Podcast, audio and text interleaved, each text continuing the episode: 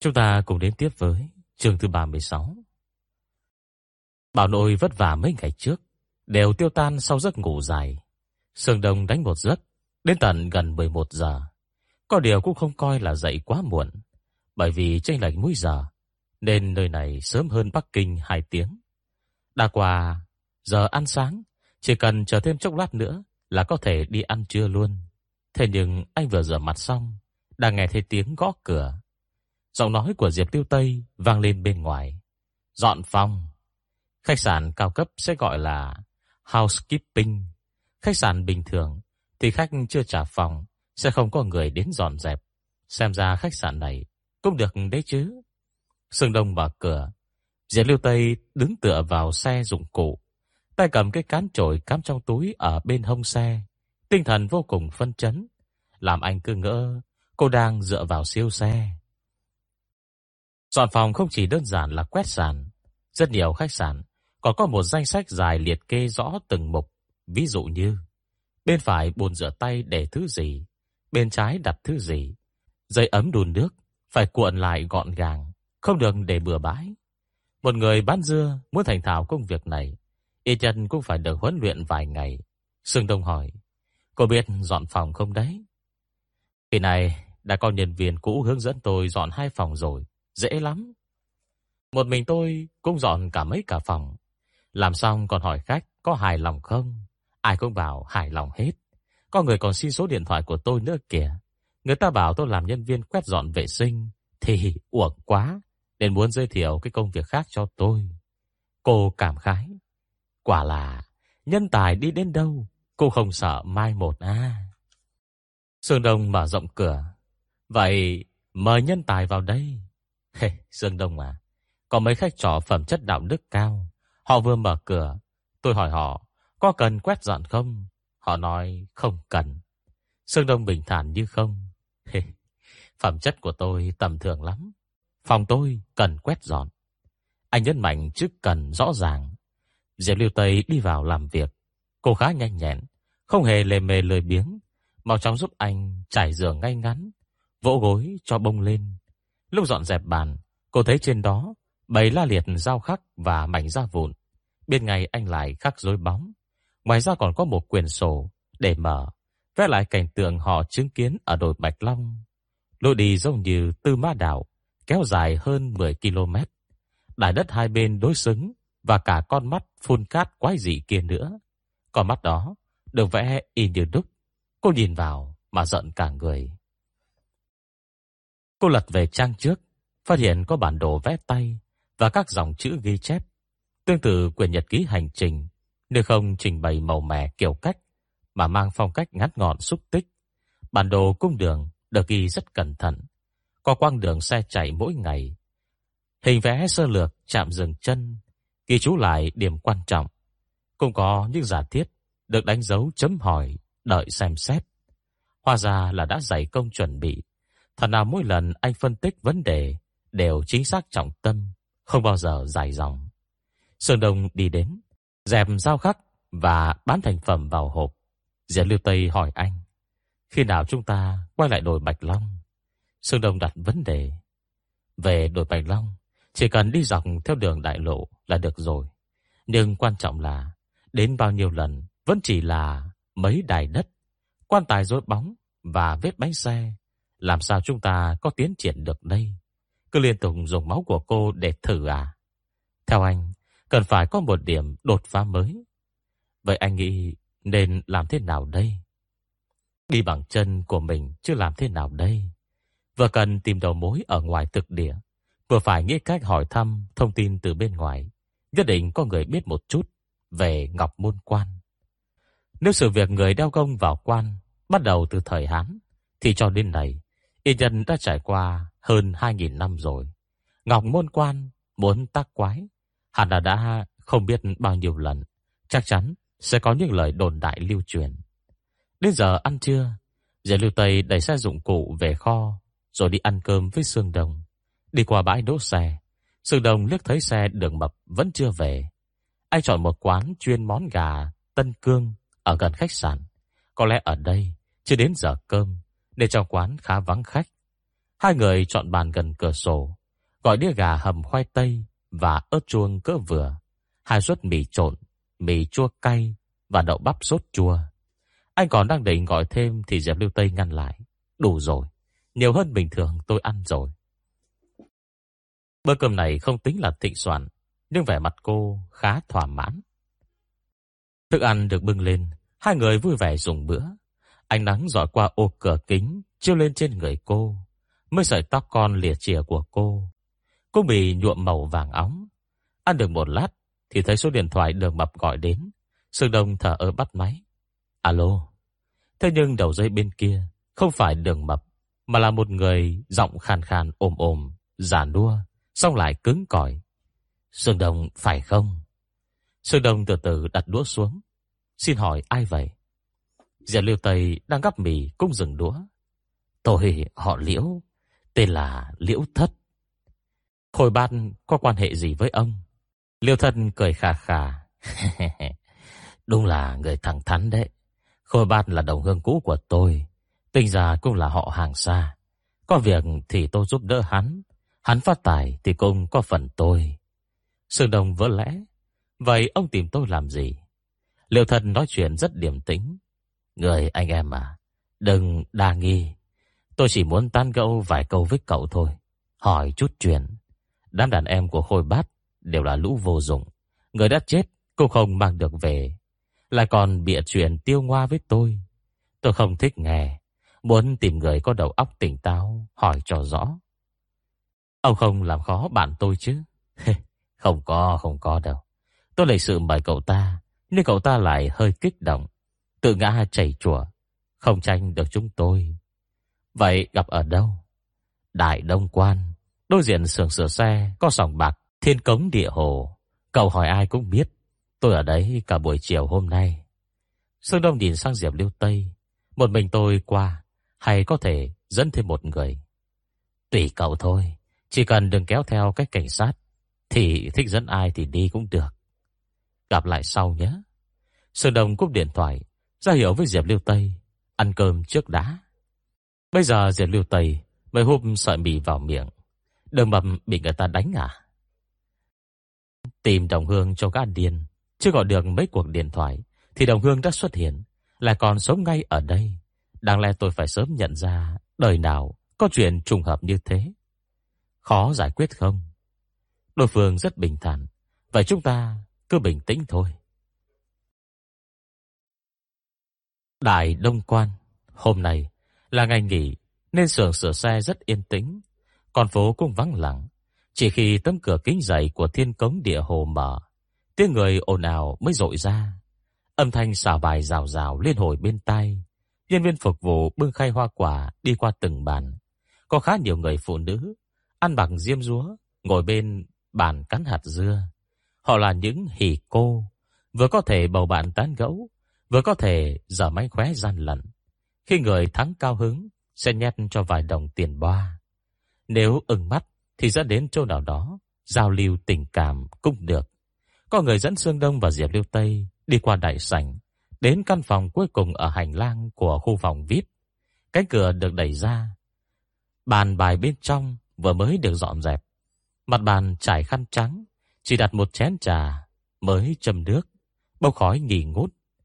Người đàn ông ngồi bên bàn độ 50 tuổi, tư thế ngả ngớn, hai chân gác lên trên ghế, mặc áo khoác bông màu đen đã cũ. Ông ta ra hiệu, ngồi đi. Nghe giọng biết ngay là liễu thất, hoa già, người cũng không già lắm. Sương Đông ngồi xuống, quan sát xung quanh.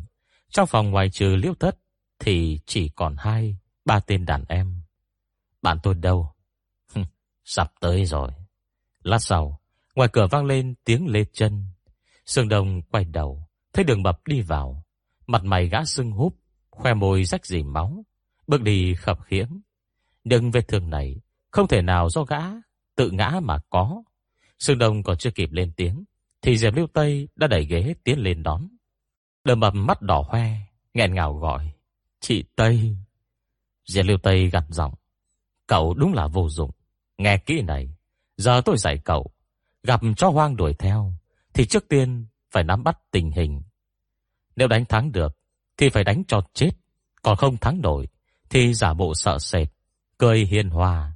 Chờ nó lơ là, cảnh giác thì cầm gạch đập cho chỗ hiểm, hiểu không? Đờ mập không dám cười, nhưng cơ mặt co giật, vô tình động đến vết thương nơi khóe môi, khiến ga suýt xòa. Dễ điêu tây ngồi xuống ghế, mắng, cái đồ ăn hại, là mất mặt tôi rồi. Rồi có ngẩng đầu cười ôn hòa với liễu thất. Hề, ngại quá, để ông chê cười rồi. Liễu thân quan sát cô chốc lát. Là cô Diệp sao? Rất nhiều năm rồi, tôi không ra ngoài lăn lộn. Nên cũng không chú ý cô được thêm vào quyển album từ bao giờ. Hai ngày nay hỏi thăm lai lịch của cô mới biết. Mấy năm trước, cô lái xe tải Đông Phong, từng gặp cướp ba lần, lấy đi ba ngón tay của chúng. Còn tuyên bố nếu kẻ nào dám rình rầm cướp xe của cô, thì sẽ lấy đầu kẻ đó. Công nhận thủ đoạn tàn nhẫn thật đấy. Xe liêu tây thoáng ngỡ ngàng. Liêu thật nhấc chén trà lên thổi, sau đó nhẹ nhàng nhấp một hớp. Giờ đồng không mông quạnh, cô thân gái một mình lái xe. Mấy tên kia ra tay nhằm mục đích gì, đã quá rõ ràng. Bị cô chặt ngón tay cũng chẳng oan. Tuy nhiên, đây là khu vực nội thành. Chúng ta làm việc theo quy củ, nhà. Dè lưu Tây không hề nghe được câu cuối cùng của ông ta. Chặt ngón tay của người ta ư. Năm xưa, cô còn tàn nhẫn hơn bây giờ sao? Thế này không phải là xem thường pháp luật, mà là hoàn toàn không có pháp luật là gì rồi. Đang nghĩ miền màn, thì cô chợt nghe thấy Sương Đông gọi. Liêu Tây. Cô nhìn sang anh. Xử lý vết thương giúp đường mập đi. Lát nữa ra ngoài. Người biết đường mầm tự té ngã thì không sao. Kẻ không biên có khi lại tưởng bị mấy người ở đây đánh đập. Thật ra, không ngại cho chúng tôi mượn hộp y tế chứ. Liêu thân mỉm cười, ra hiệu cho đàn em đi lấy. Đã đến lúc bàn việc chính rồi. Sương đâm vào thẳng vấn đề. Đàn em của hồi bát, cộng thêm đường mập, nhiều cái miệng như vậy. Hắn đã kể rõ sự tình rồi. Ông còn tìm tôi nói chuyện gì nữa? Liêu thân đặt chén trà xuống bàn. Chúng đều nói là đào được một chiếc quan tài ở trong gia đang. Khôi bát mở nắp thì bị chiếc sàng bay đến cắt cổ. Thế mà đến khi cô Diệp mở nắp, lại bình yên vô sự. Tại sao chỉ nhằm đúng lúc khôi bát mở nắp thôi nhỉ? Cậu tin nổi không? Sương Đông cười khổ. Chuyện này kể ra đúng là rất hoang đường. Tiếp theo thì còn ly kỳ hơn. Tôi hỏi vì sao không mang thi thể về thì chúng lại bảo là không thấy đâu nữa. không phải tôi chưa từng đi qua khu đồi Bạch Long này bao giờ. Mấy năm trước, tôi chuyên đi bắt rắn. Ở Lóp Nu có rắn hổ mang, nên tôi đã đi rào mấy lần rồi. Vậy mới có biệt danh là Liễu Thất ngày nay. Lúc này, Sương Đông mới nhớ ra, hồi xưa, ngoài các gánh hát, ký viện, thì còn có nghề trộm mộ, thờ cúng ngũ đại tiên, tôi xưng là gia. Ví dụ như con trồn xưng là Hoàng Đại Gia, Hồ Ly là Hồ Tam Gia, và rắn được xưng là Liễu Thất. Ở nơi đó đừng nói rắn, ngay cả chim trên trời cũng chẳng có lấy một con. Vết bánh xe năm ngoái đến năm này vẫn nằm yên đấy. Thi thể đặt ở đó, cùng lắm thì hóa thành thây khô. Vậy mà mới qua một đêm đã biến mất. Hôm sau lại tìm không thấy. Đùa với tôi chắc. Sương Đông không hề phản bác. Vậy thất ra cho rằng đã xảy ra chuyện gì đây? Liêu thần chỉnh lại áo khoác. Theo tôi ấy, chắc các người đào được hàng tốt gì rồi. Tôi từng gặp nhiều chuyện tương tự. Một khi con người nổi lòng tham, thì dễ bán linh hồn cho quỷ dữ lắm. Sương Đông định nói gì đó, thì liệu thân phất tay, ý bảo mình chưa nói hết. Nhưng nói vậy cũng không hợp lý. Nếu thằng xuống thủ tiêu khổi bát, vậy sao không bỏ trốn mà còn cố chạy về đây khai báo với tôi. Với đầu óc của nó, hoàn toàn có thể bịa ra câu chuyện toàn vẹn hơn. Anh bạn của cô cậu chẳng thân thiết gì với thằng Sún, cũng không cần thiết thông đồng với bọn nó. Bây giờ mời cô cậu đến, hai người cũng nói giống vậy, để tôi buộc phải kết luận. Sự việc kia là thật. Sương Đông điểm tĩnh. Nếu xác thật như vậy rồi, chúng tôi đi được chưa? Vừa hay tên đàn em đưa hộp y tế đến, Liêu Thất nói, đừng vội nữa. Chẳng phải cô Diệp muốn xử lý vết thương cho chú em đường mập này sao? Tiện đây tôi kể chuyện cho cô cậu nghe. Chuyện này xảy ra hơn 10 năm trước. Khi ấy tôi còn bắt rắn ở lóp đồ Có một ngày tôi gặp một người lấm lem đất cát, vang ba bố trên lưng. Nhưng trong ba phủ chủ yếu là sổ sách và mấy tờ giấy. Người kia bảo, Hàn Thịnh đi đến những nơi vắng vẻ cổ quái, ghi chép lại những chuyện kỳ lạ. Chương thứ 37 Thật ra lần đầu gặp người kia, Liêu thân không có ý định tốt lành gì. Vào thời đó, ai ai cũng thế. Tại vùng không người sinh sống và không ai quản lý. Các cuộc gặp gỡ đều tiềm ẩn tâm địa xảo trá. Rất hiếm khi hai bên xuân huynh gọi đệ thân thiết. Thông thường toàn là tôi cướp của anh, anh gài bẫy tôi, cả lớn nuốt cả bé. Cuối cùng là biệt tích giang hồ. Người kia tóc xoăn, đeo cặp kính, buộc một sợi dây trắng ở gọng. Trong ba bố, ngoài trừ sổ sách bút viết thì là bánh nướng và dưa muối. Ông ta ăn nói khá nhỏ nhã. Trông nghèo sơ nghèo xác, tự giới thiệu mình là thần côn. Lập chí đi khắp mọi miền Nam Bắc, gặp gỡ kỳ nhân và tìm hiểu những câu chuyện lạ trên đời, trở thành người đầu tiên có hiểu biết sâu rộng về thế giới thần bí. Trước đó ở Thanh Hải, ông ta bảo muốn đi tìm thôn gì đó, nào ngờ nơi ấy giáp danh với Tân Cường, không biết thế nào, lại vòng qua dãy núi An Tin Tăng đến sa mạc Cung Tăng. Liệu thất đoán người này bị tâm thần nên Thương Hải bỏ qua cho. Thần côn hoàn toàn không hay biết gì, mình vừa thoát được kiếp nạn, còn hồ hởi đề nghị, anh Liễu này, chúng ta đi chung đi. Đi thì đi chung, một mình Liễu thất bắt rắn, còn cô đơn, có người trò chuyện dọc đường càng tốt. Thế là hai người từ Cung Tang đi đến phía bắc, băng qua lóp nù, cuối cùng chia tay ở lòng chào Ham Mi. Ngày ấy, thỉnh thoảng họ vẫn gặp thôn xóm của dân bản xứ ở trong lóp nù, không phải kiểu thôn làng giả chuyên bán vé tham quan du lịch. Trong thôn thật sự có người ở, cư ngụ giải rác. Xung quanh giếng nước mặn và gần con sông thi thoảng con nước. Vùng đất hoang tàn cứ thế này, ngày càng thưa thất người hơn. Dân số nơi đây không nhiều. Thôn đông nhân khẩu nhất cũng chỉ vòn vẹn hai hộ, chủ yếu là người già không chịu rời bỏ quê hương và những người săn bắt thú. Lớp người trẻ không chịu nổi cuộc sống cơ cực đều rời đi cả rồi. Liêu thần rất kiệm lời, bất kể đi đến đâu, cũng chỉ quảng đồ xuống, rồi mải mê đi tìm bắt rắn ngay. Thần côn thì khác, cả ngày kẹp sổ dưới nách, cài bút trên vành tay, tươi cười đi tìm mấy người già nghe kể chuyện. Ngôn ngữ địa phương rất khó hiểu, mà người lớn tuổi nói lại càng khó nghe. Liêu thần cũng rất thắc mắc, sao thần côn lại nghe hiểu hay vậy? Hơn nữa mỗi lần trở về, đều viết chỉ chít cả trang giấy. Hỏi thần côn ghi chép cái gì, thì toàn nhận được câu trả lời. Chuyện ly kỳ. Được thôi, có tiền thì ăn thịt, uống rượu, ôm gái. Không tiền thì nằm trên cát, nghe kể chuyện cũng hay. Coi như tìm được thuốc tiêu khiển cho khuây khỏa. Vì thế mỗi đêm trước khi ngủ, Liêu thân đều gạ gẫm thần côn, kể cho mình nghe một câu chuyện. Thần côn cũng thích trò giải trí này, vừa nghe Liêu thân bảo muốn thỉnh giáo, thì vui như chảy hội, kể thao thao bất tuyệt. Liêu thần nhớ rất rõ đêm đó, mình đang lấy băng dính quân lại chiếc gậy bắt rắn. Bị gãy thì thần côn ra vẻ thần bí, sán đến gà. Liễu liễu à, tôi kể chuyện cho anh nghe nhé. Có một vài người không thể nào khách sáo với họ được. Ban đầu thần côn còn lịch sự gọi anh Liễu, giờ đã thành Liễu Liễu. Cứ như vậy, mấy con nhỏ hầu rượu vậy. Liễu thần suýt nổi giận, nhưng ngẫm nghĩ lại thôi. So đo với tên chập mạch này làm cái gì? Mình còn muốn nghe hắn ta kể chuyện mà. Thần côn hỏi anh, anh biết hán vũ đế không? Liêu thần khó chịu trả lời, sao lại không biết?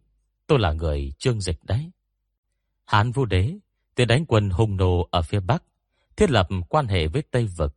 Sau khi thành lập bốn quận phía Tây sông Hoàng Hà, ông cho rằng công lao mở mang bờ cõi của bản thân không nhỏ, nên quyết định đặt tên cho một trong số bốn quận là Trương Dịch. Thần Côn vô cùng hào hứng. Biết à, vậy không cần phải giới thiệu bối cảnh nữa nhỉ. Nghe nói sau khi Hán Vũ Đế thiết lập quan hệ với Tây Vực, nơi đó trở nên náo nhiệt vô cùng. Các đoàn thương nhân cưới lạc đà qua lại đườm được. Mỗi ngày hễ tới giờ mở cổng lớn là lại có vô số đoàn đi vào. Cùng đúng thôi, quốc gia cường thịnh mà. Liêu thân đồng ý, đúng vậy. Đến thời đường càng hưng thịnh hơn. Thần côn hạ giọng, nhưng từ đó bắt đầu có lời đồn, người ta bảo trong những đoàn lạc đà này còn có lẫn đoàn lạc đà ma nữa. Liêu thần thoáng ngó nghiêng xung quanh, ở giữa sa mạc đen ngòm, tối thui mà kể chuyện ma thì hơi rét thật. Nghe nói, đoàn lạc đà ma này gồm 9 người, chỉ ra vào Ngọc Môn Quan. Những đội buôn bán khác sợ trên đường gặp thổ phỉ nên đều gộp nhóm đi chung với nhau. Đường duyên đàn đó không đi với ai, chỉ đơn độc một mình, hệ vùng tay chi tiêu toàn là vàng bạc đá quý. Sau khi nhập quan, họ không hề ăn chơi đàng điếm, ngoài trừ thời gian đi mua hàng thì đều ở trong phòng, tiền trao cháo múc, xong thì im hơi lặng tiếng xuất quan. Liêu thân phản đối, chỉ như thế mà gọi người ta là đoàn lạc đà ma à? Biết đâu người ta có tính cách hướng nội thì sao? Thần côn lườm liễu thất. Tôi chưa kể xong mà. Câu chuyện về đoàn lạc đà này đã lưu truyền hơn mấy trăm năm rồi. Các phiên bản đều khá giống nhau và được lan truyền nhiều nhất vào thời Hán Đường. Đại khái là hồi đó, phía tây sông Hoàng Hà buôn bán thịnh vượng, sau đến thời Minh thì lại bế quan tỏa cảng. Trọng tâm kinh tế rời về phía đông và nam, nên dần dà ít người chú ý đến nơi này. Thần côn bùi ngồi, khi xưa, kinh đô đều đặt ở Trường An, hành lang phía tây sông Hoàng Hà, không hưng thịnh mới lạ. Có lai buồn hỏi họ, đến từ đâu, nhưng câu trả lời mỗi lần, mỗi khác. Nào là Đại Uyển, Ô Tôn, Ba Tư, vân vân và vân vân. Có điều thời điểm ấy, thông tin không nhảy.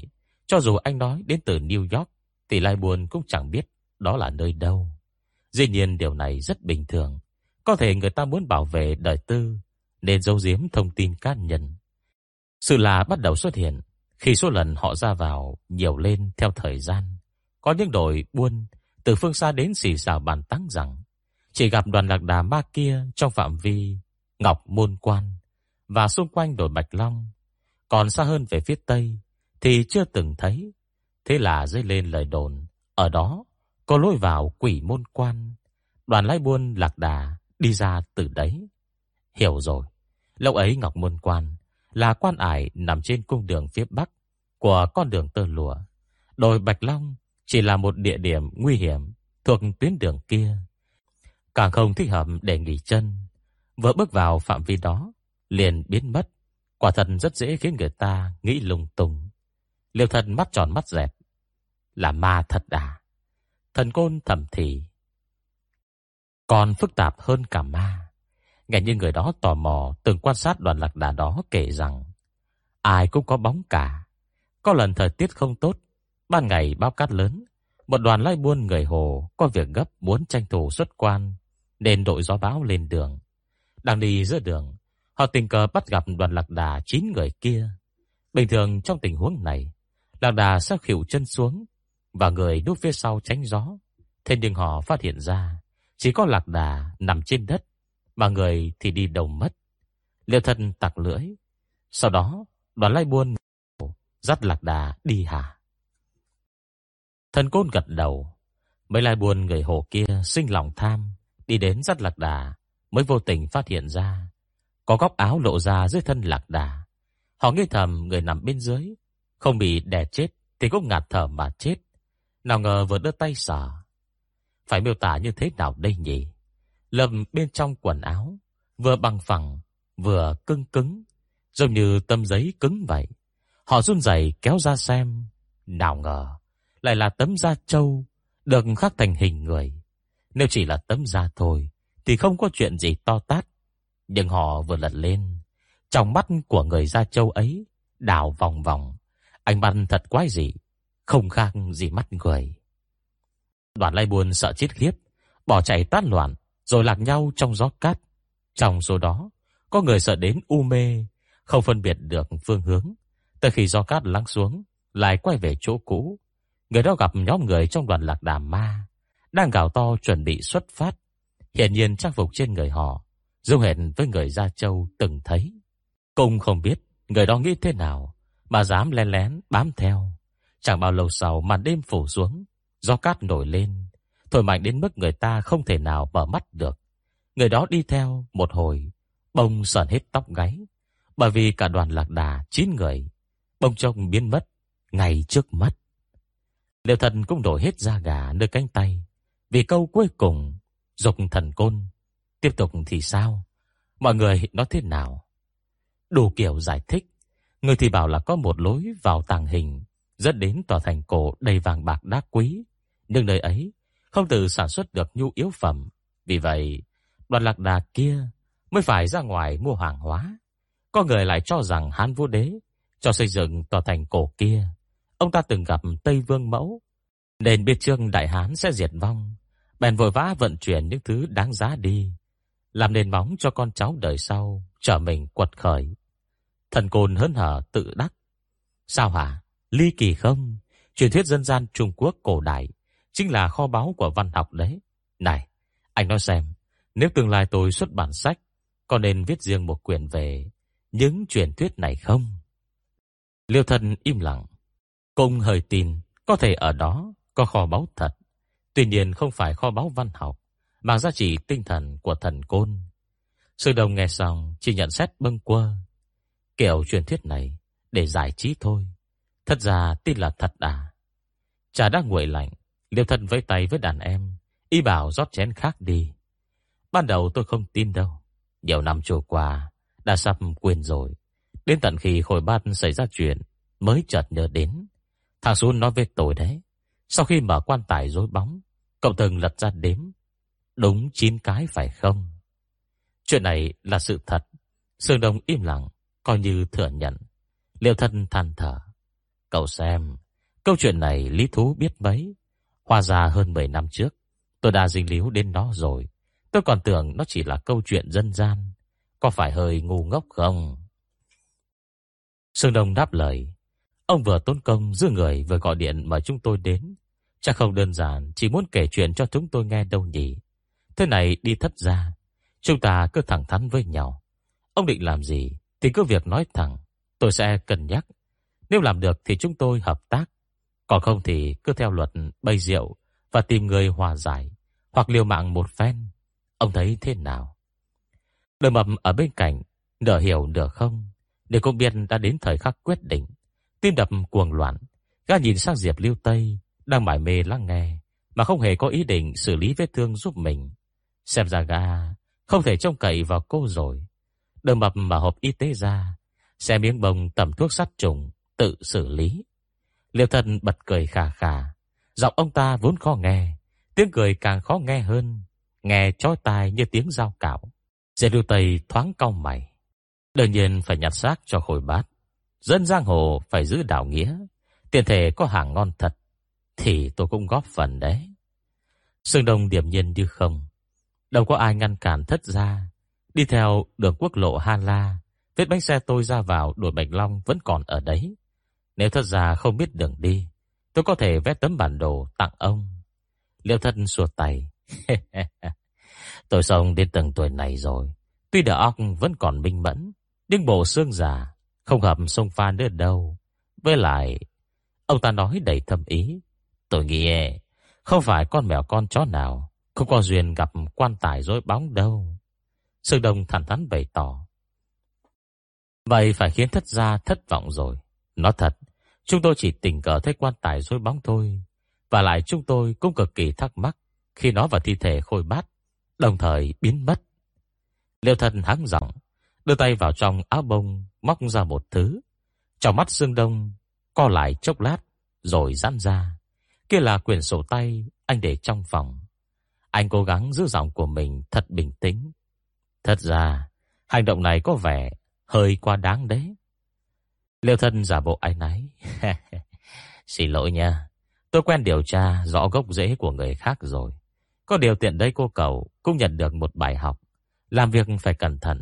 Đừng để người khác có cơ hội lợi dụng sơ hở. Liêu thân cho tay vào áo bông lần nữa. Đồ của cô Diệp cũng khá thú vị đấy. Ông ta tiếp tục lấy ra cốc mã não đầu thú. Đầu mập hết sức căng thẳng, đầu óc ầm ầm như sắp nổ tung. Ánh mắt Diệp Lưu Tây dần trở nên dữ tợn, khiến gã kinh hãi, nuốt liền mấy ngụm nước bọt, chỉ sợ một khắc sau, cô sẽ bẻ gãy cổ của Liễu Thất. Liêu Thần đặt cốc mã áo đầu thú lên bàn, làm giả đồ cổ có giỏi đến mấy, cũng không có giá trị tiêu thụ đâu. Đừng nói là làm giả món nổi tiếng như thế này.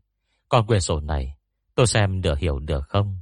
Nhưng qua đó, biết được cô cậu là người bản lĩnh. Hợp tác với người bản lĩnh phải có thành ý. Vì vậy tôi đề nghị cách này. Cô cậu xem có được không? Tôi chi tiền, cô cậu bỏ sức. Tôi không yêu cầu cao. Chỉ cần một là nhặt xác hồi bát. Hai là nếu thực sự tìm được hàng ngon, thì tôi cũng phải có phần. Sơn Đông đã hiểu. Liêu thân vừa không muốn mạo hiểm, vừa không muốn vượt tay món hời, định đầu tư tiền để kiếm lãi. Anh còn chưa kịp lên tiếng, thì Diệp Lưu Tây đã rõng rạc nhận lời. Được, cô tiến lên, cầm lấy cốc man não đầu thú để trên bàn, thổi bụi rồi lại lau vào quần áo, mỉm cười với Liễu Thất. Tôi thích nhất là dùng tiền của người khác để làm chuyện của mình đấy. Chương thứ 38 Liêu thân làm việc theo lối cũ, để muốn giữ ba người lại ăn tối. Ông ta bảo rằng chuyện chính đã bàn xong, mấy chi tiết còn lại cứ trao đổi trên bàn rượu để tiện vun đắp tình cảm. Họ dùng bữa tại nhà hàng Thiên Sơn Khách ở gần sòng bạc, thuộc sở hữu của Liễu Thất. Vẫn chưa đến giờ ăn, để Liễu Thất lại xử lý vài việc. Nhóm Sương Đông đi trước, nhân viên phục vụ đã được Liễu Thất căn dặn, dẫn ba người bọn họ vào phòng riêng. Nội thất căn phòng hơi cũ kỹ, mang phong cách xến xúa, chiếc bàn tròn to bằng cả cây giường. Sợ họ chán, nhân viên phục vụ bưng trà lên, xong còn chu đáo đem đến hai bộ bài poker. Sư đồng không có hứng thú với trò đánh bài, bèn mở ra xem lại nhật ký hành trình của mình. Nhưng hình vẽ của anh cực kỳ rõ ràng, nên không thể lấp liếm. Thậm chí anh còn đánh dấu vị trí khôi ban bị chôn trên tư mã đảo. May mà phần suy luận của anh viết xúc tinh đơn giản, bằng mấy từ như máu, đầu gió, ngọc môn quan. Chàng tranh liễu thất, kêu là xem nửa hiểu nửa không. Người không biết tiền căn hậu quả của sự việc, sẽ rất khó hiểu. Xem xong, anh xé mấy tờ giấy này ra, vo tròn rồi cầm lấy hộp diêm trên bàn, quen lửa rồi đốt cháy, ném hết và tàn thuốc. Nhìn tờ giấy trắng bị ngọn lửa liếm hóa thành cho, trong nháy mắt, Diệp Điêu Tây lấy làm tiếc nuối, Chư và tranh đều rất đẹp mà. Đốt đi tiếc quá mà. Sương Đông thản nhiên nhắc nhở. Người ta đã cho cô bài học rồi. Phải biết tiếp thu chứ. Rất ít người có khả năng tự nhận thức cao. Đa số đều phải được dạy dỗ mới tin tưởng. Bớt phạm sai lầm và trèo lên vị trí cao hơn. Đô sòng, trong phòng đồng đặc mùi khét, Sương Đông hỏi Diệp Lưu Tây. Lấy tiền của Liễu Thất thật hả? Diệp Lưu Tây cảm thấy ăn đặt câu hỏi hơi thừa. Không lấy thì phí. Có vài món tiền, cầm vào sẽ bỏng tay. Cô không thể chỉ nhìn lợi trước mắt, phải suy xét đến trường hợp rủi ro. Rủi ro gì chứ? Chính Liêu Thân đòi đầu tư, nếu không thu hoạch được gì, thì cũng tại ông ta lựa chọn sai đối tác và có tầm nhìn chưa chính xác, liên quan gì đến tôi. Lúc nào cô cũng ngụy biện, nếu thực sự việc có thể xuôi trèo mắt mái, như cô nói thì tốt rồi. Sương Đông trầm ngâm chốc lát. Con người liễu thất luôn lo trước tính sau. Ông ta không đơn giản chỉ bỏ tiền ra, rồi để mặc cô tùy ý sử dụng đâu. Có thể các chi tiết còn lại sắp được nêu ra trao đổi trên bàn rượu, đều là những điều kiện rất hà khắc. Dê Lưu Tây chẳng buồn để tâm, nước đến chân thì nhảy, đến lúc đó rồi tính đi. Sương Đông bất lực nhìn cô, phải nhận xét cô thế nào đây? Sao có thể lạc quan đến vậy? Diệp Điều Tây đính chính lại lời anh. Không phải lạc quan, mà là tự tin. Chứng tỏ cho bất cứ tình huống nào, tôi vẫn sẽ giải quyết ổn thỏa. Dù sao, cô trông tay lên má, nháy mắt với anh. Đến cả chuyện hô mưa gọi gió oai phong như vậy, tôi còn làm được một nửa kia mà. Sương Đồng không phản bác gì, đành lặng thinh uống trà. Đờ bập nghe không hiểu gì cả. Chị Tây à, chuyện hô mưa gọi gió Mà chỉ có thể làm được một nửa là sao? Dễ lưu Tây gợi ý cho gã Nghĩ kỹ đi Theo nghĩa đen ấy. Đừng mầm lầm bầm Hô mưa gọi gió Làm được một nửa Chị Tây. Ý chị là à, Biết hô gọi hả? Sơn Đồng vụt hết nước trà ra bàn. 9 giờ tối mới khai tiệc Món ăn lần lượt được đưa đến. Nào là gà tân cương Sườn dê nướng Bánh nhân thịt, Cơm tay cầm. Đến nào đến ấy đều to tướng. Sư Đồng không muốn ăn Đờ mập chẳng dám đồng đũa. Ngay cả Diệp Liêu Tây cũng trưng ra vẻ mặt Nhìn mấy món ăn thôi, Đã đủ no rồi. Cả bàn thức ăn Khó tránh khỏi số phận trở thành cảnh nền. Thành không khí hay vật trang trí vậy? Vừa qua 9 giờ, Liêu thất tới, Chỉ dẫn theo hai người. Trong số đó có một cô gái khoảng 17-18 tuổi, dáng vóc nhỏ nhắn, Mặc váy ngắn, Mang tất lưới, Khoác áo da ngắn, Đinh đầy đinh hầm hố, Tóc trải rối búi cao, Có mấy lọn tóc nhuộm tím. Cô nàng trang điểm rất đậm Mặt đánh nhũ Chuột mascara dày Hồng mắt thâm quầng vì tức đêm. Vừa vào đến nơi, Cô nàng liền ngồi xuống bàn trước cả liễu thất, ngáp ngắn ngáp dài Gắp một miếng gỏi khai vị cho vào miệng. Liệu thân cau mày. Không biết ý tứ gì cả. Người còn lại là một chàng trai cường tráng, Khoảng 25-26 tuổi, Da ngăm đen, Vành tai đeo khuyên tròn, Ống tay áo sắn lên Để lộ hình xăm hoa mai nho nhỏ, Đơm đầy trên cành chẳng chĩu. Nhờ vậy trông anh ta Không du côn Mà có vẻ bí hiểm khó tả. Chàng trai này lịch sự hơn cô gái kia Cao ghế cho liễu thất, Rồi chắp tay đứng bên cạnh, Mắt nhìn thẳng nghiêm túc. Liễu thân cười với nhóm sườn đồng, Giới thiệu một chút. Đây là con gái nuôi của tôi, Tên ờ, Đình Liễu, Tiểu Liễu, Rụi thuốc đi. Đình Liễu thuận tay, Rụi luôn thuốc vừa châm Vào khăn trải bàn, Ngước mắt lên, Mắt vô hồn. Chẳng biết đang nhìn ai, Hân hạnh được làm quen với mọi người nha. Tôi trông coi quán karaoke, Giúp bố nuôi tôi. Liêu thân lại chỉ về phía chàng trai phía sau. Đây là Cao Thâm Làm việc cho tôi. Mấy cô cậu không cần giới thiệu nữa. Trên đường đến đây, tôi đã nói với chúng nó rồi. Tôi nghĩ thế này, Chúng ta mới quen nhau đến mức độ tin tưởng chưa được cao. Nếu cô cậu tiêu xài hoang phí hết sạch chỗ tiền tôi chi, Rồi quay về báo cáo với tôi rằng, Thật ra, không tìm được gì cả. Như vậy trong lòng tôi sẽ khá là khó chịu. Cho nên tôi phái hai người này Đi theo cô cậu. Yên tâm đi, Chúng đều nhanh nhẹn, Sẽ không cản trở cô cậu đâu. Tiểu liễu còn trẻ tuổi, Nhưng đã trông coi địa bàn cho tôi 3 năm, Không ai dám tới gây sự đâu. Sương Đông ngắt ngàng Thật ra, Cô biết kết cục của Khôi Bát thế nào rồi đấy. Tôi hiểu tâm lý, Muốn cử người giám sát của ông nên cho con gái nuôi đi theo, Có phải cược quá lớn rồi không? Liêu thân cười xòa. Tôi già rồi, Hai năm qua muốn giao lại sự nghiệp cho tiểu liễu, Nhưng nhiều người không phục.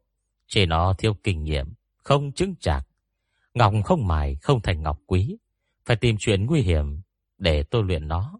Bây giờ vừa khéo phát sinh chuyện này, Nếu an toàn trở về, Thì coi như nó bản lĩnh. Còn lỡ như bỏ mạng ngoài kia, Thì nó đành chấp nhận số phận vậy. Suy cho cùng ấy đó cũng không phải con ruột của tôi. Sương Đông sửng sốt, Nhìn sang đình liễu. Sao mặt của cô vẫn bình thường, Son phấn dày cộm thế kia, Có biến sắc cũng không nhận ra được. Anh ngẫm nghĩ, Nói, Cho hai người họ đi theo cũng được. Sao phải phân chính phủ? Biết do ai là thủ lĩnh. Có thể tôi cần người trợ giúp. Nhưng không cần, ông bà nội chỉ tay năm ngón. Liêu thân tươi cười. Dĩ nhiên rồi. Cô cậu cứ làm việc cần làm. Tôi sẽ chăm nom giúp cô cậu, người anh em này. Nói xong, ông ta liếc sang đường mập. Đường mập run cầm cập. Chỉ mỗi gã là vô dụng trên cái bàn rượu này. Gã luôn cho rằng từ đầu đến cuối sẽ không ai để ý đến mình. Môi khô khốc, gã hoảng loạn nhìn trái ngó phải, chờ quyết định. Sương Đông trong mày, để nói gì đó, thì Diệp Lưu Tây bỗng gọi.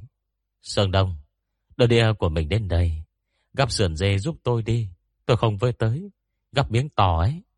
Sương Đông cầm đũa, dứt người gắp cho cô một miếng sườn dê, phủ đầy hạt, thì là và bột ớt đỏ chét. Dê đô Tây nhận lấy, cầm dao và dĩa cắt thịt, vang lên tiếng len keng. Cả bàn chỉ có một mình cô nhập tiệc, ăn uống hàng say mặc kệ mọi người. Về sau, hình như cô ngại dao dĩa khó sử dụng, nên dùng tay bốc luôn. Đầm mập lang báng hiểu ý, cho rằng Diệp Liêu Tây không muốn để Sương Đông đưa ra quyết định giúp mình. Chị Tây.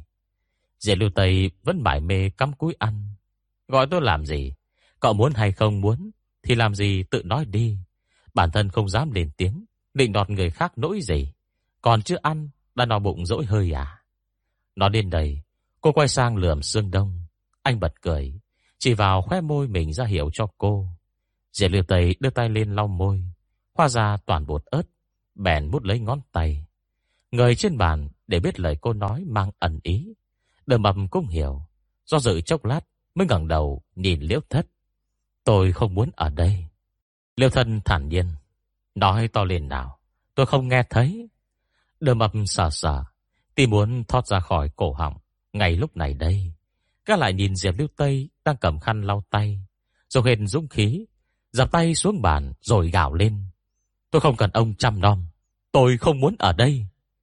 Ánh mắt Liêu thân lạnh lẽo, sắc mặt cao thâm xa sầm, tay xiết lại thành năm đấm, cơ bắp cuồn cuộn trên cánh tay. Đình Điệu liếc nhìn Đường Mập, còn Sương Đông thì nhìn Diệp Lưu Tây. Diệp Lưu Tây bỏ khăn ăn xuống, thông thả kết lời. Thật ra, quả thân Đường Mập không thích ập ở lại đây. Ông bảo ông thích điều tra gốc rễ người khác.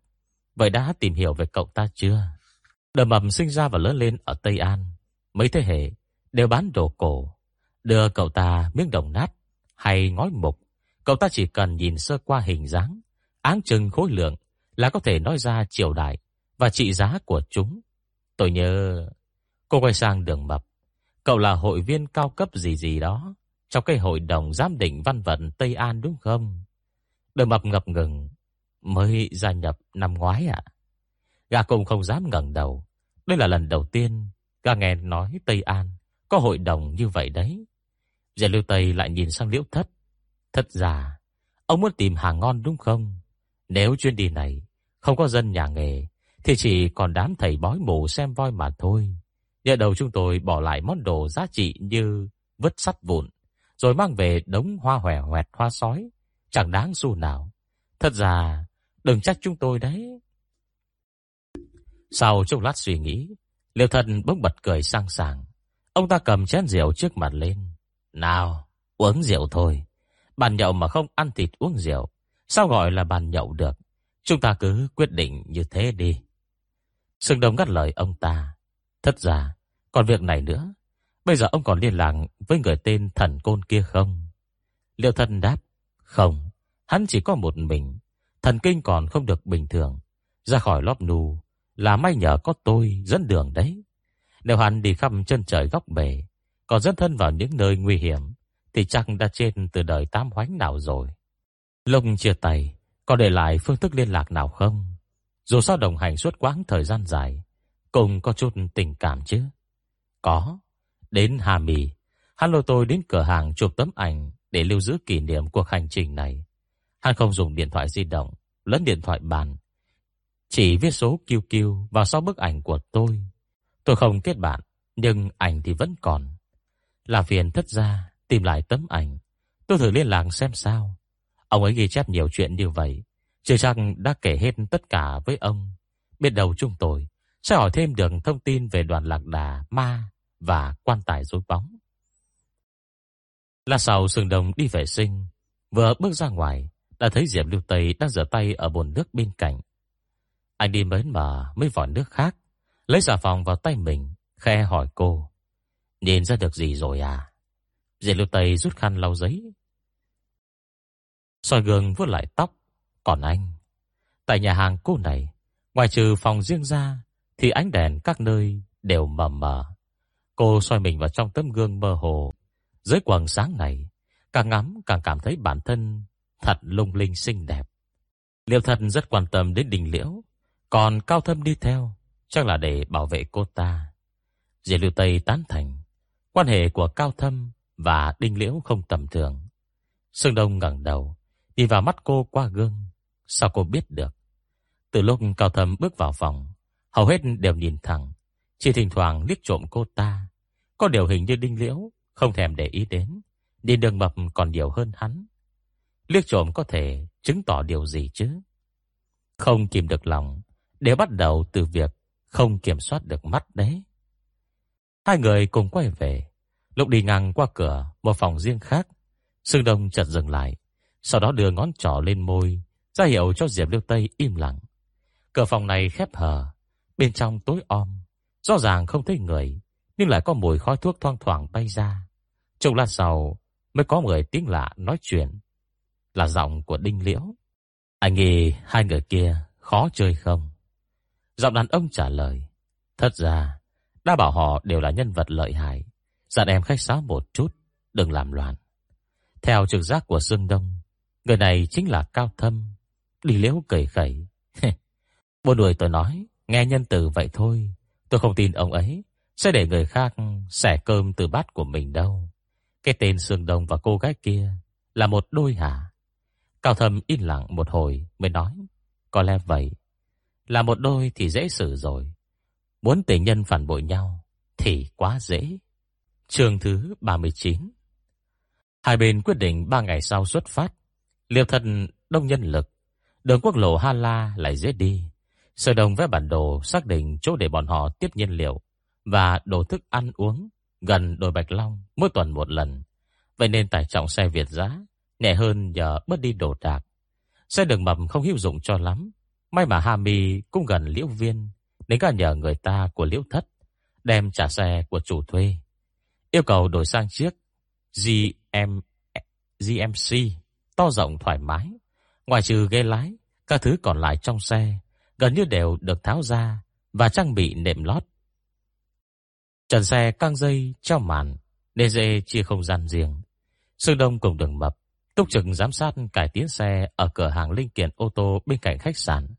Sương Đông cho thêm bồn nước lên xe, ngoài ra còn bố trí thêm máy nước nóng, lắp vòi sen, chỉ cần dùng nước tiết kiệm là có thể giải quyết vấn đề tắm rửa cơ bản.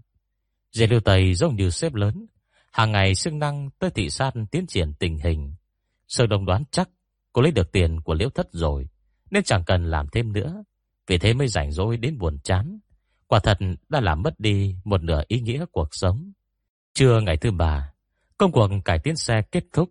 Sương Đông rủ cô đi kiểm nghiệm xe. Anh kéo tấm rèm che lại, ra hiệu cô nằm xuống. Có thoải mái không? Dưới lưu tây nằm một lát. Bên tay phải của cô sát vách xe. Còn bên tay trái là tấm màn. Ai ngủ bên trái tôi? Tôi. Cô đề nghị giờ chúng ta nên à, lắp lưới sắt mới đúng chứ. Sương Đông đưa tay kéo cô dậy. Mua hẳn cho cô cái lồng sắt nhé.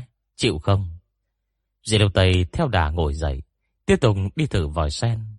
vòi sen được đưa ra ngoài xe. Trên đường ống có móc treo để cố định vào xe. Vừa ấn nút, nước đá ảo ảo chảy xuống. Bao lâu mới được tắm một lần? Một tuần một lần, tắm không được quá 10 phút. Dì Lêu Tây nghi ngợi, vậy cũng đủ thỏa mãn rồi. Ở nơi thế kia, có thể dùng nước tắm là rất xa xỉ rồi. Buổi trưa, họ mua phiếu ăn buffet ở khách sạn. Đờ mập bảo hai người đi trước, mình về phòng tắm. Lát nữa sẽ đến sau. Trước đó, Gara phải chui gầm xe mấy lần. Bây giờ người bẩn khủng khiếp. Sương Đông và Diệp Liêu Tây chọn bàn dành cho bốn người. Khách không đông, ngồi cách nhau rất xa. Thỉnh thoảng chuyển đến tiếng giao dĩa lách cách. Nghe khá vui tai. Diệp Liêu Tây ăn xong trước. Buông giao dĩa thở dài thườn thượt. Sư Đông khẽ nhướng mày. Sao vậy? Không nuốt trôi. Sương Đông ngẩng đầu, lướt qua từng chiếc bát chiếc đĩa của tay cô. Liêu Tây, cầu không nuốt trôi, dùng vào trường hợp trong lòng muộn phiền, không ăn ngon. có có dùng cụm từ này, lúc đà ăn no căng bụng, không hợp cho lắm đâu. Diệp Lưu Tây nghiêng người đến, chống tay lên má. Chúng ta sắp bị chia rẽ, thế mà anh lại điểm nhiên như không vậy. Sương Đông bình thản phân tích. Đối với chúng ta, liêu thân hay đình liễu đều như nhau mới chỉ giao tiếp sơ qua, không có mâu thuẫn tỏ tát. Trong thời gian ngắn, họ không thể nào vạch ra âm mưu vẹn toàn đâu. Đình Liễu chỉ là cô bé. Ghét tỷ khi thấy Liễu Thất để mặt chúng ta là điều bình thường. Cô ta muốn thể hiện trước mặt bố nuôi mình. Tự cho rằng việc gì mình cũng làm được. Cô ta muốn diễn thế nào thì diễn. Chúng ta cứ mặc kệ là xong. Lúc này, đờ mập mới bê khay thức ăn đến. Cá bừa với ngồi xuống. Sư Đông chợt nhớ ra. Liên hệ được với thần côn chưa? Trong ba người, chỉ mình đường mập biết chơi kiêu kiêu. Nên đương nhiên, nhiệm vụ kết bạn với tài khoản mà liễu thất cung cấp là của gã. Còn chưa dứt câu, đường mầm đã tức ảnh ách.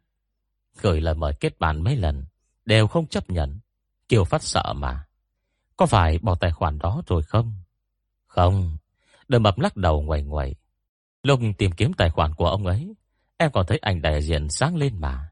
Gã cằn nhằn, giới thiệu bản thân cũng dị hợm, gì mà vì giải phóng không ăn gà. anh Đông à, không phải ông ấy sống ở xã hội cũ chứ? Chúng ta đã giải phóng bao nhiêu năm rồi mà. Cũng có thể số kiêu kiêu đó đổi chủ rồi. Cậu ghi lời mời kết bản thế nào? Thì em viết là bản của Liễu Thất. Sương Đông trầm ngâm. Nếu thần côn thực sự đi khắp mọi miền Nam Bắc, gặp gỡ kỳ nhân và tìm hiểu chuyện lạ như lời kể của Liễu Thất, ăn hẳn nhiều năm qua, từng trải qua và gom góp được không ít chuyện ly kỳ. Năm xưa Liễu Thất chỉ là tên bắt rắn, không có gì đặc biệt trong mắt thần côn, chưa chắc ông ấy còn nhớ được. Hay thế này đi, cậu gửi lời mời kết bạn lần nữa. Kỳ nội dung là cậu đào được một quan tài ở đồi Bạch Long bên ngoài Ngọc Môn Quan. Bên trong đựng chín con rối bóng, mặc trang phục thời đường, đồng thời kèm theo bài ca dao.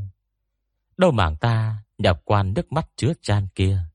Một tin không đủ thì viết hai tin.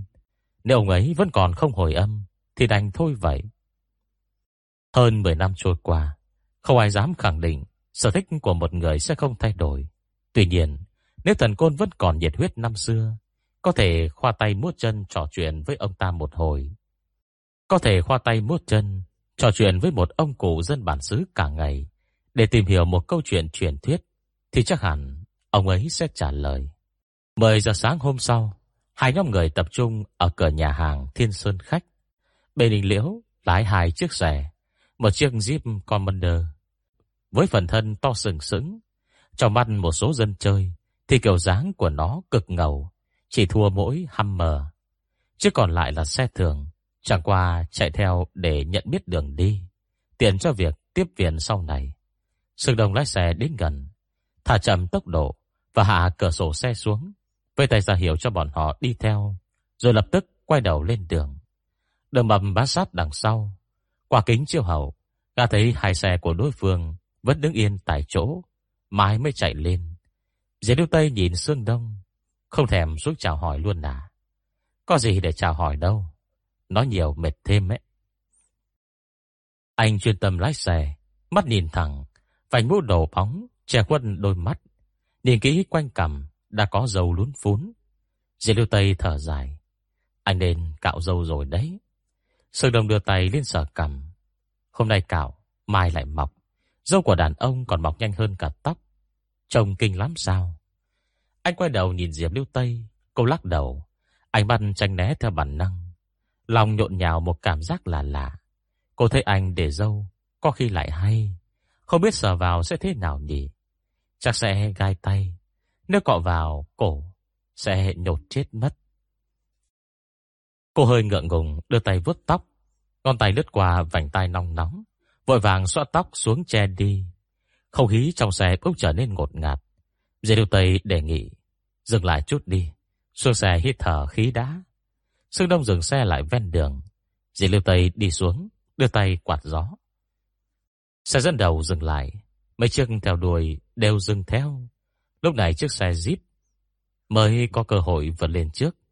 Như thế cực kỳ bối rối vì bị kìm kẹp giữa suốt chặng đường. Như thể cực kỳ bức bối vì bị kẹp ở giữa suốt cả chặng đường đi. Đời mập lót đầu ra khỏi xe. Chị Tây, sao lại dừng xe vậy? Dì đưa Tây cao gắt. Nóng quá. Em có thấy nóng đâu. Dì đưa Tây tay cầm hòn đá lên, giả bộ ném. Đời mập sợ hãi tức khắc rụt đầu vào.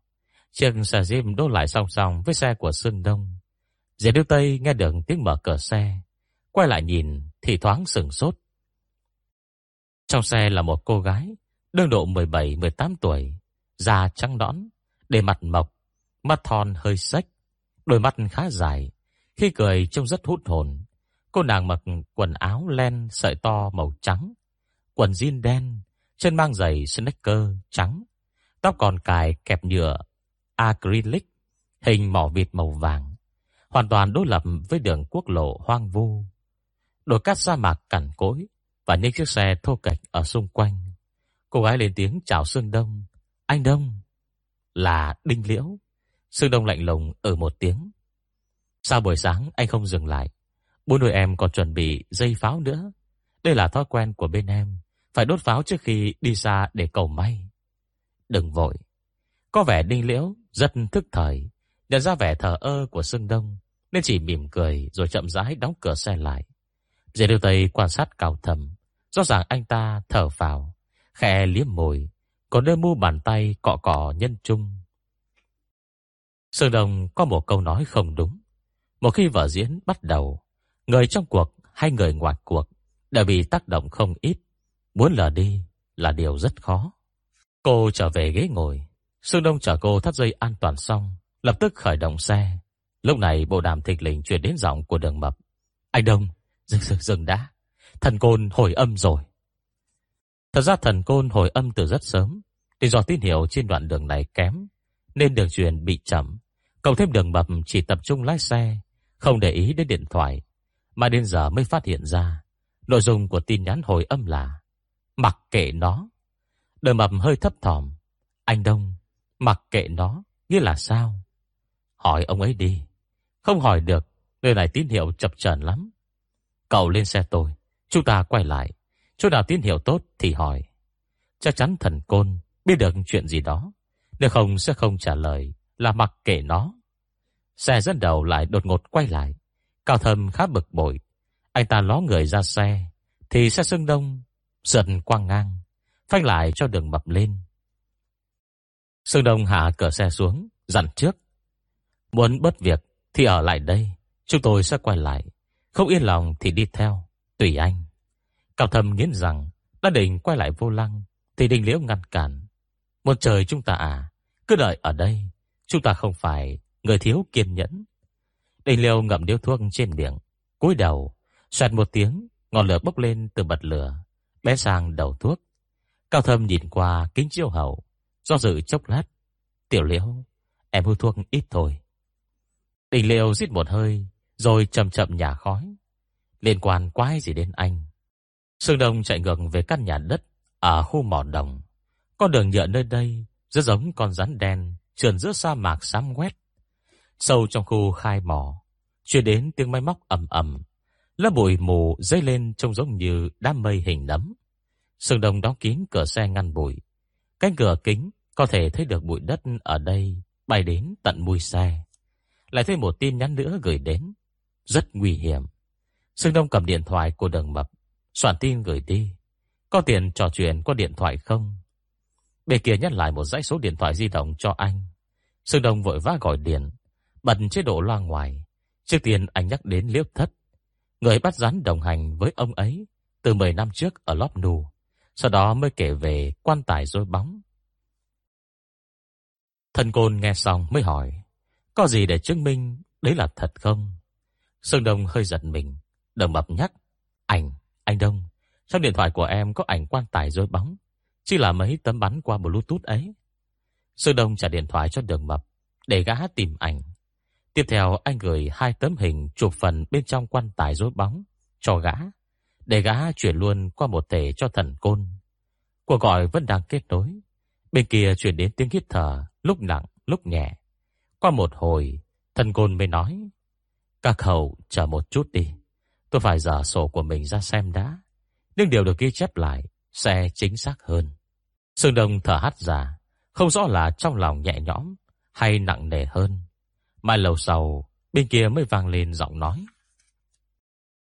Tôi từng ghi lại một số chuyện mà tôi cho là truyền thuyết, chứ không nghĩ nó là thật. Nếu các cậu đã đào được quan tài rối bóng, thì rất đáng để nghiên cứu sâu. Ngoài trừ chuyện kiểu liễu thất, kể cho các cậu nghe, Tôi còn chép lại một câu chuyện khác. Người ta kể rằng, sau khi xây dựng xong Ngọc Môn Quan, trời đổi bão cát lớn ba ngày liên tiếp. Cả bầu trời nhuốm vàng bụi đất, không thể thấy rõ người trong khoảng cách một trượng.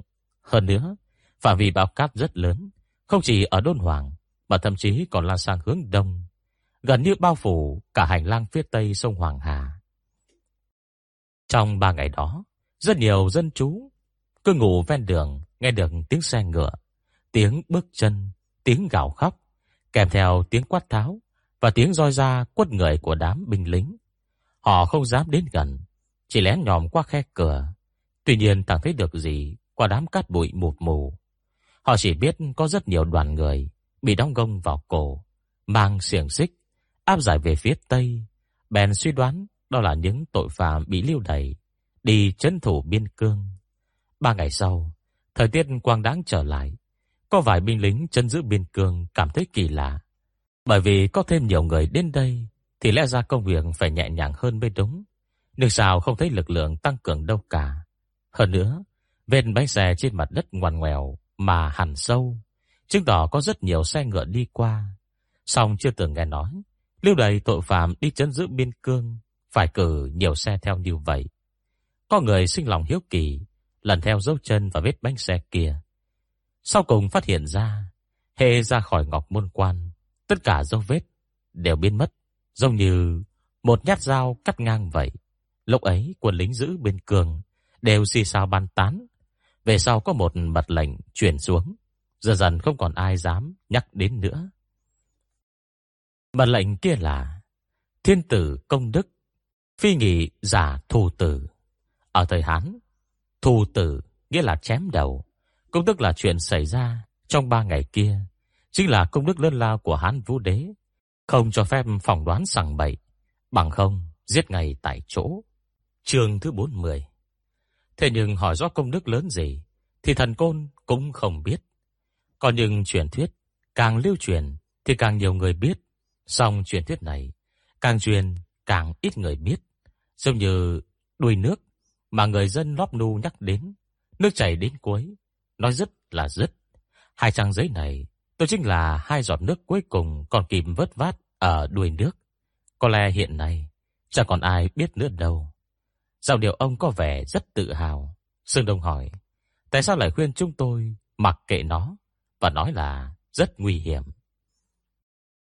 Thần côn bảo, đầu tiên, người không có tài cán thì đừng nhúng tay vào mấy chuyện này. Dê Đô Tây ở bên cạnh cười khẩy. Thứ hai, có lời đồn rằng Ngọc Môn Quan đối diện với Dương Quan, nên phải gọi nó là âm quan mới đúng. Nếu người bị áp giải vào quan thì biệt tích. Thật ra là vì sao khi vào quan, âm dương đoạn tuyệt, không người nào có thể ra ngoài được nữa. Thật ra là vì sau khi vào quan, âm dương đoạn tuyệt, không người nào có thể ra ngoài được nữa. Sơ đồng thắc mắc, vậy người dối bóng? Thần côn nhấn mạnh, xin chú ý, trong âm của tôi là ở từ người. Dối bóng có được coi là người không? Người bằng da bằng thịt ở quan đội không ra được. Xuất quan vụt bước, máu chảy cạn đấy. Hơn nữa, nếu quan ải này đừng xây dựng nhằm ngăn cản với thế giới bên ngoài, cậu thử nghĩ xem, người ngoài có khả năng tùy ý đi vào không? Cho dù gặp cơ duyên vào được bên trong, nhưng liệu có thể ra ngoài được không? Tôi đã hỏi thăm rất lâu, nhưng chưa bao giờ. Nghe nói có ai đi vào đó được. Điều này cho thấy hai khả năng. Hoặc là không vào được, hoặc là vào được rồi thì không ra được. Thế không phải nguy hiểm lắm sao? Vào đó rồi không còn được gặp bạn bè. Mà tôi thì có rất nhiều bạn bè đấy. Đầm mầm biếu môi. Ông Đắc Kiều lại còn khó ưa. Thế mà dám tự nhận có rất nhiều bạn bè. Mấy người bạn kia của ông đúng là đặc biệt à. Thông tin thần côn có thể cung cấp cũng chỉ đến thế mà thôi. Tôi không quen các cậu. nên nếu đã tìm được tôi thông qua liễu thất thì coi như cũng có duyên. Những gì tôi biết để nói với các cậu cả rồi. Tôi có thể hỏi các cậu định làm gì không? Sương Đông không lên tiếng, trái lại Diệp Lưu Tây bất ngờ. Kể đến, nói thật to và rõ. Vào quan! Thần côn kinh ngạc. Làm sao có thể? Diệp Liêu Tây ấn cúp máy. Sương Đông và Đường Mập đều sững sờ nhìn cô. Diệp Liêu ngạc nhiên hỏi. Nhìn cái gì? Cha nội này hách dịch quá mà. Tôi nghe đã thấy ghét rồi. Hơn nữa, không phải ông ta vừa nói, đã kể hết mọi chuyện với chúng ta rồi sao? Hết chuyện cần biết rồi, còn tốn thời gian với ông ta làm gì? Sương Đông lựa lời. Cô có dám chắc sau này không cần ông ấy giúp đỡ nữa không? Đờ mầm cũng hồi hộp, nhìn chăm chăm điện thoại. Phải đó chị Tây, mua bán không thành vấn đề, nhưng mà còn tình nghĩa, khó khăn lắm em mới kết bạn được. Đừng để em bị ông ấy đá. Diệp Điêu Tây chẳng buồn đếm xỉa. Có gì to tát đâu. Tạo số mới rồi kết bạn lại, cũng được mà. Sương Đông im lặng suốt quãng đường, quay trở lại, tụ họp với nhóm Đình Liễu lần nữa. Anh thả đường mập xuống xe, sau đó đổi chỗ với Diệp Lưu Tây. Cô lái giúp tôi một đoạn, tôi cần suy nghĩ vài chuyện. Diệp Lưu Tây ngồi vào ghế lái, cúi đầu thắt dây an toàn, thuận miệng hỏi: "Không thể vừa lái vừa suy nghĩ được à?" Lái xe mất tập trung. Diệp Lưu Tây không dám kể mình thường xuyên lái xe, vừa nghe nhạc, lại còn đồng thời làm chuyện này chuyện kia. Cô thầm cho rằng anh quá cứng nhắc. Sau nghĩ lại thì thấy người như vậy mới có cảm giác an toàn. Chuyện Sơn Trà Đen thật sự đã hủy hoại hoàn toàn danh tiếng của Sương Đông, trong khi anh quả là một người vô cùng cẩn thận, không hề lơ là chút nào. Tuy nhiên có lẽ đời này, anh không thể rửa sạch tai tiếng, không phải vì anh không đủ khả năng, mà là những kẻ lấy ngòi bút làm vũ khí kia đã không còn quan tâm đến chuyện này từ lâu. Bỏ đa xuống giếng thì rất dễ, chỉ cần ném đi là được. Thế nhưng muốn vớt lên thì phải khom lưng lội nước, cho nên rất nhiều người đều mặc kệ hòn đá ấy, xem như chưa từng ném xuống giếng, dù sao nó cũng đã chìm sâu xuống nước rồi mà. Dì Lưu Tây thở dài, bộ đàm chuyển đến tiếng nhạc trong xe của đường mập, gã còn ngâm nga theo nữa. Kiều vui vẻ, Kiều đáng yêu, đừng xem thường tôi chỉ là một con Kiều. Dì Lưu Tây tức giận, cái tên nhóc này, vân và lắm mới dạy dỗ cậu ta từ một con chó ngoan hiền thành sói, bây giờ lại ngang nhiên nhận mình là Kiều kìa. Sơn Đông tắt bộ đàm đi. Tôi nói, cô nghe, không cần quay sang nhìn tôi, cứ nhìn đường là được rồi. Diệp Lưu Tây liếc sang anh. Tôi cũng không định nhìn anh đâu. Cảnh sắc trên đường đơn điệu, cảnh nào cũng giống cảnh nào. Điền nhiều chỉ khiến người ta buồn ngủ hơn. Có người trò chuyện giúp nâng cao tinh thần cũng tốt mà. Tôi vừa ngẫm kỹ lại lời của Liễu Thất và Thần Côn. Đến đường Tư Ma Đảo, có thể vẫn chưa tính là vào Ngọc Môn Quan. Diệp Liêu Tây gật đầu, cô cùng cho là thế. Vậy Tư Ma Đảo kia là gì? Sương Đông lập luận, thời cổ đại muốn vào thành không phải cứ đẩy cổng là có thể vào được. Muốn trèo lên điện Kim Loan còn phải leo mấy chục bậc thềm. Có lẽ Tư Ma Đảo là con đường buộc phải đi mới có thể vào được Ngọc Môn Quan, giống như hành lang. Sân trước hay tương tự như vậy. Tóm lại đó là một khu vực chuyển tiếp, có vạch phân định mơ hồ. Còn nhớ đường mập, từng lên bảng tìm được người tự lái xe vào sa mạc, chụp lén bóng lưng cô không. Đợi đêm anh ta đi vệ sinh, cô không hiểu tại sao, bị đẩy một cái. Tính toán thời gian ấy, thì chính là thời điểm ngay sau khi cô lái xe tải chạy qua. Diệp Liêu Tây hơi hiểu ra, nghĩa là anh ta gặp phải chuyện kỳ lạ vì tôi ở gần đó sao? Sương Đông gật đầu, nói chính xác là vì cô làm giấy đầu gió. Chúng ta giả thiết, mỗi lần cô vào quan đều phải trải qua mấy trình tự cố định như máu, đầu gió, bao cát rồi đến từ ma đảo. Máu của cô thu hút hoặc triệu hồi ngọc môn quan, tương tự như tiếng gõ cửa. Đầu gió tạo nên cơn bão, Cô có để ý không? Máu của cô chảy vào ban ngày, nhưng vẫn phải chờ đến tối, bao can mới xuất hiện. Thật ra đây chính là thủ thuật che mắt thôi. Người xe biến mất hay là hướng, hoặc thậm chí xảy ra chuyện kỳ lạ, đều dễ giải thích bằng lý do rất khó nhìn rõ trong bao cát đêm khuya. Đoàn lạc đà ma kia thoát cái đã biến mất ngay trước mắt lái buôn người hồ. Có thể lý giải là vì do cát quá lớn, Người lái buôn người hồ kia không nhìn rõ hoặc trong khoảnh khắc vừa cúi đầu, đoàn lạc đà ma đã đi qua cửa quan rồi. Quay lại với Ngọc Môn Quan, lần trước chúng ta đã phân tích, thời điểm Ngọc Môn Quan xuất hiện, xe trồng lên khu vực nào đó của thế giới thực, tương tự như hai tấm phim nhựa chồng lên nhau.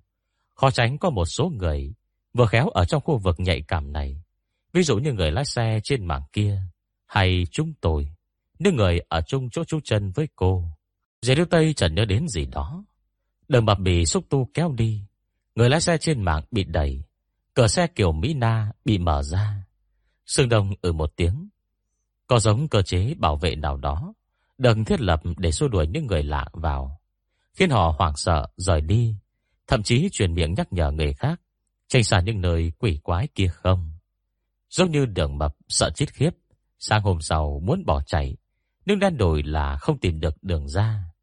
Sương Đông trầm ngâm, hiện giờ chúng ta không biết cờ quan ở đâu, tuy nhiên có thể xác định nếu lấy cờ quan làm trung tâm, thì chỗ chúng ta dựng trại nằm ở bên ngoài quan.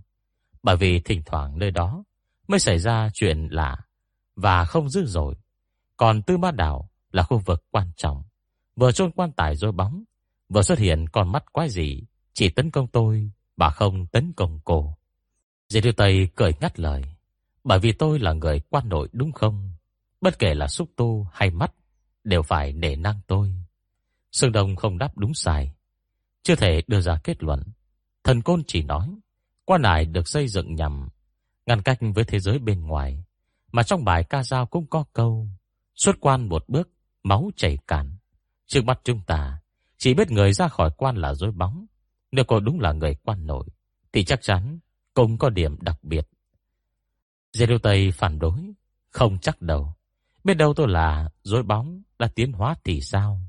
Tôi này lúc ngủ, tôi cho phép anh nhìn tôi, sờ vào cũng được đấy. Giúp tôi xác nhận xem, có phải tôi cũng là người da trâu cứng đờ trong lớp quần áo, trong mắt xoay vòng vòng hay không? Sương Đông khẳng định chắc nịch.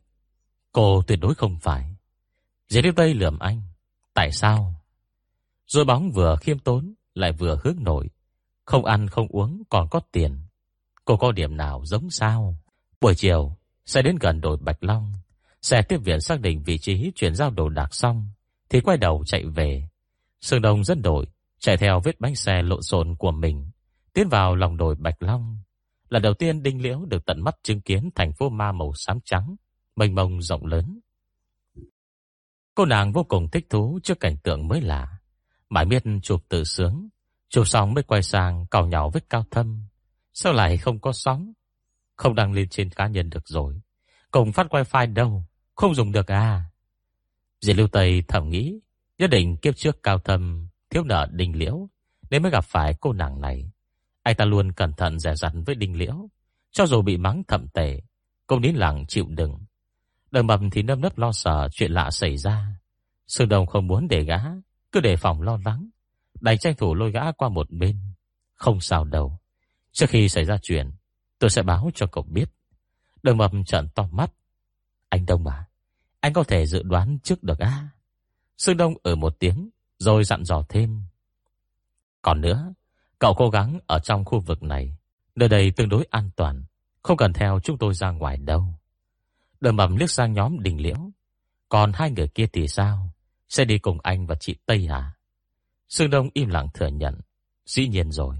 Họ vừa là đại diện của chủ đầu tư, vừa dắt tâm gây sự. Tất nhiên phải theo sát từng ly từng tí, khó mà cắt đuôi được. Vậy, chỉ một mình em ở lại đây thôi à? Chẳng còn cách nào vẹn toàn hơn nữa. Sương Đông không muốn nhiều lời. Cậu tự chọn đi. Ba chiếc xe đỗ gần nhau, nhưng lại tách biệt thành hai nhóm rõ ràng. Bên này Sương Đông nhặt đá, trồng thành bếp thổi lửa nấu cơm.